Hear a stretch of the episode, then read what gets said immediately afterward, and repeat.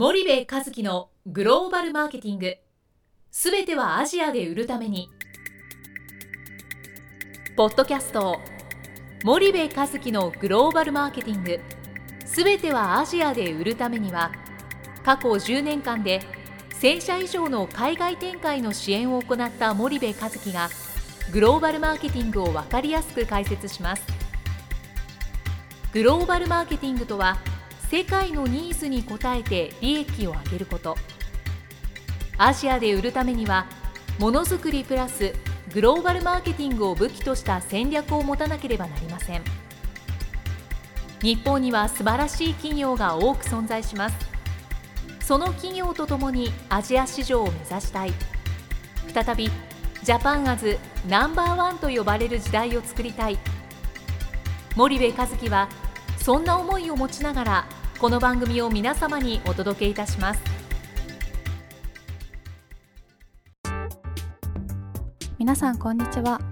弊社より配信中の動画番組のご案内です。弊社ではSpider Channelという無料動画番組を配信しております。この動画番組は日本企業の海外販売チャンネル構築のノウハウを無料でお届けする番組です。またグローバルビジネスに関するさまざまな情報もお伝えしています。毎週火曜日、金曜日の週にかい配信、 iTunes 内ポッドキャストにてご覧いただけます。 iTunes にて番組タイトル名スパイダーチャンネル、大文字で エスピーワイディーイーアールシーエイチエーエヌエヌイーエル と検索ください。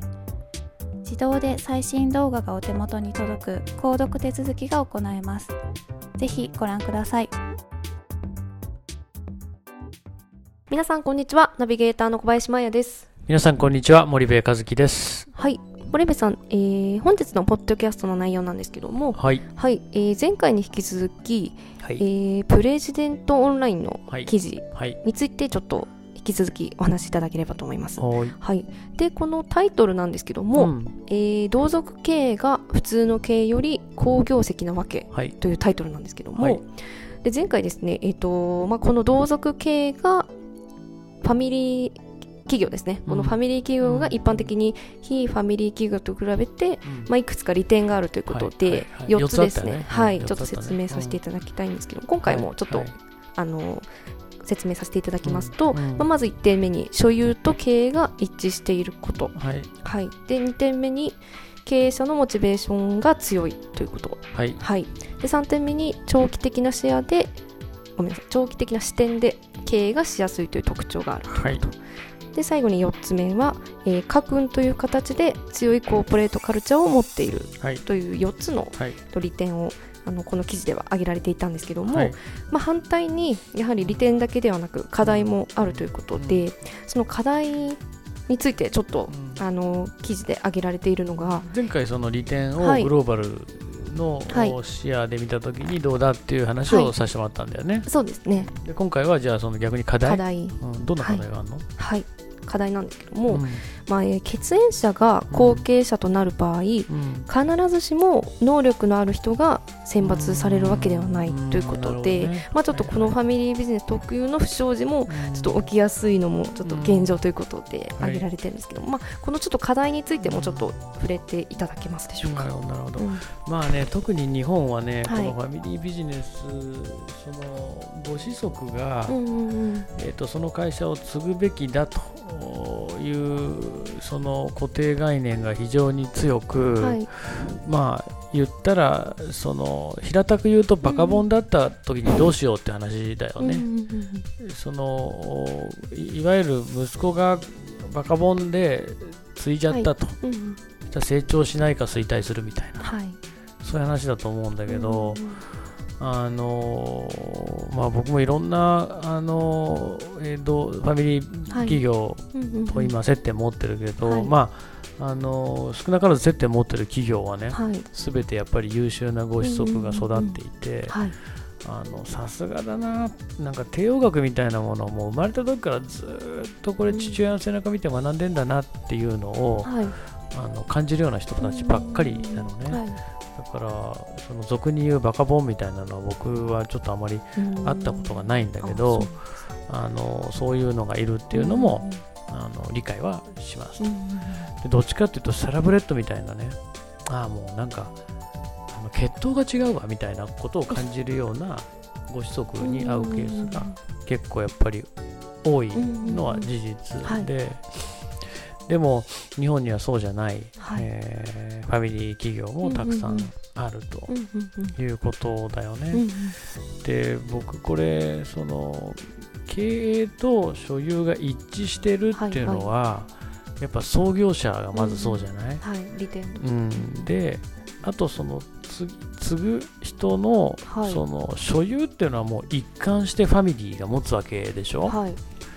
でそこに経営を乗せるっていうのはこれ創業者だけだと思ってるのね、うん、僕はね、うんうん、だから強いっていう、はい、この、えっと、利点で言ってた経営と所有が一致してるっていう強さっていうのは、はい、もう創業の時だけ、うんうんうん、もしくは後継者が優秀な時だけ、はい、で後継者が優秀じゃない時に、うんうんうんえー、これが問題なわけでしょ、うんうんうんで優秀な、えー、創業社長ねファミリー企業の創業社長って、はい、自分の息子が優秀じゃないと思った時に、はいうんうん、会社継がせないよねそうですね、うん、で鼻から継がせるということを言わない、うんうんうん、今ね優秀じゃない息子に会社継がせて会社ダメにしちゃうのって、はい、やっぱ数十億とかね、はい、数百億前半の会社に多いと思う、うんうんでそれってね、うん、僕ねパパが悪いと思うのお父さんが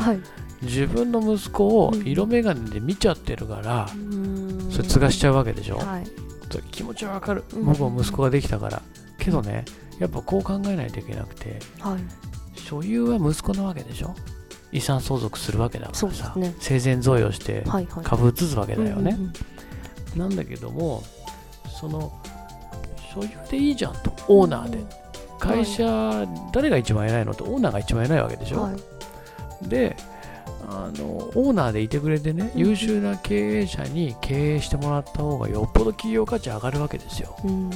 であればもっと別の形でね息子が例えばアートが好きなんだったらもっとアートをさせる、うん、音楽が好きなんだったら音楽をさせる、うんうんうん、で経営は経営者がやったらいいじゃない外から経営者雇ってやってもらったらいいじゃないって僕は思ってるので、うんうんうん、アメリカの会社なんかまさにそうでしょそうしないと、はい、やっぱ数百億後半数千億みたいなね、うんうん、世界観にはなかなかならない、うんうん、でそれはねやっぱりねパパが非常に大きな影響を持ってると思いますよ父親がね、はい、お前はこの会社を継ぐんだみたいなことを小さい時から言わない、はいうん、僕なんか全く継がすつもりなんか全くないし、うんあのうん、だってそんな全然関係ないよね、うん、たまたまやってみるかと言うんだったらありなんだけど、うん、よくあるじゃない日本のとろっと涙の出るいい話、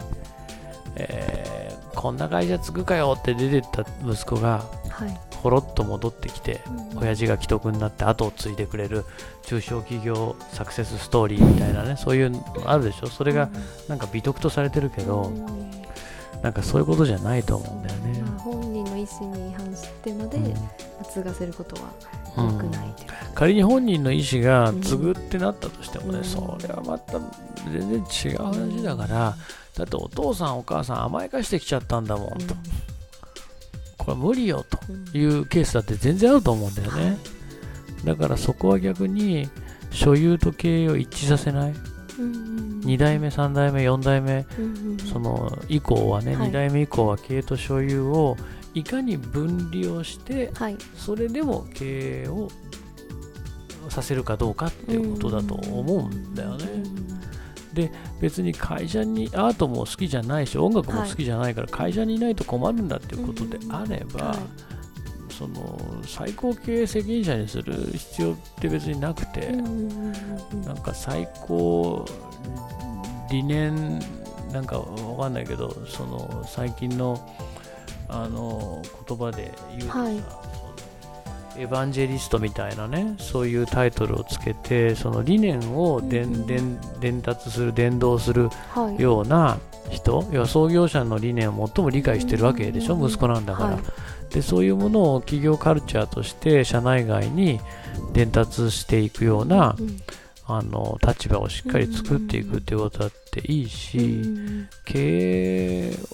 をやらすっていうことが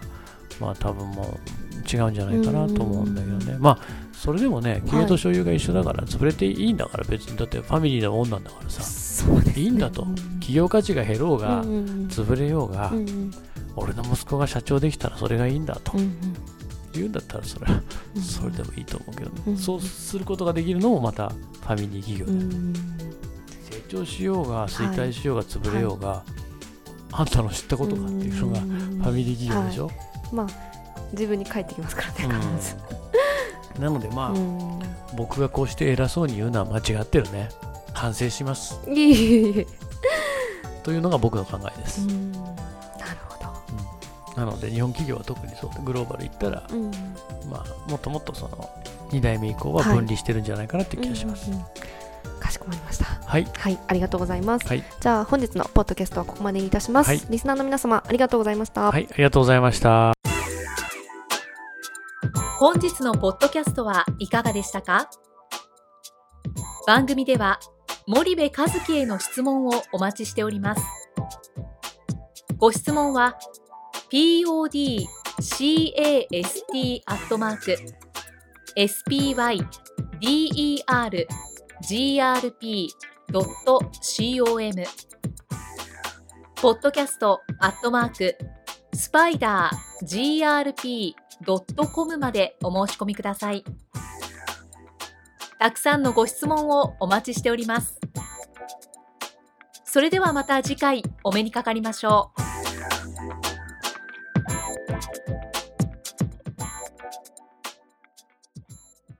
森部和樹のグローバルマーケティング。この番組はスパイダーグループの提供によりお送りしました。